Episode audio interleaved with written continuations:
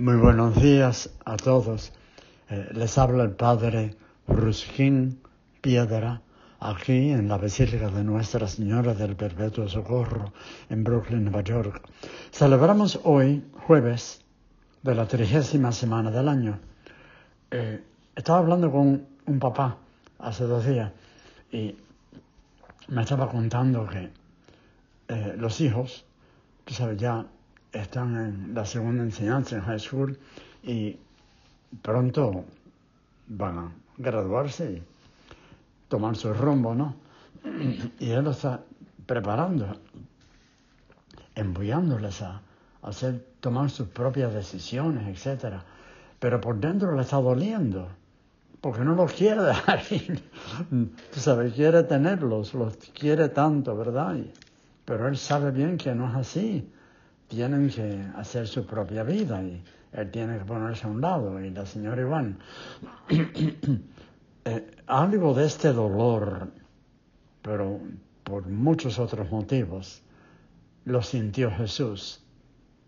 Él se pasó la vida haciendo el bien, curando a los enfermos, perdón, predicando la palabra del Padre, tratando de que se apartaran del mal camino y que recibieran al enviado de Dios, a Jesús, eh, como el profeta, eh, la palabra de Dios, y no quisieron.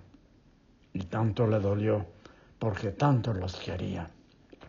Y dice: Jerusalén, Jerusalén, que matas a los profetas y apedreas a los que se te envían, como a mí.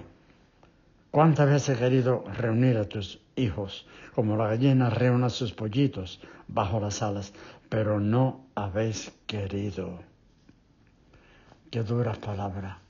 Jesús quiere hacer el bien y no lo escuchan, la mayoría lo rechazan. Y cuando viene un fariseo a decirle: aparte de aquí, que Herodes quiere matarte, dice: no, no hay profeta que muera fuera de Jerusalén. Aquí consumiré mis días.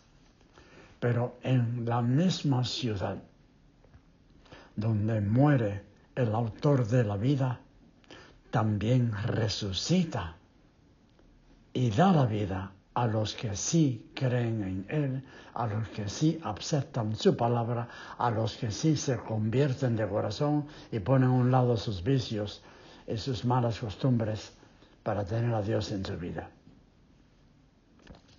Esto fue lo que hizo Pablo. Eh, Pablo, aunque era un hombre muy recto, perseguía a los cristianos, no aceptaba las enseñanzas de Jesús hasta que vino esa luz y lo tumbó al piso. Y escuchó la voz: Saulo, Saulo, ¿por qué me persigues? ¿Quién eres tú, Señor? Yo soy Jesús, a quien tú persigues. Cuando en verdad perseguía a los cristianos, porque éramos todos uno con Jesús.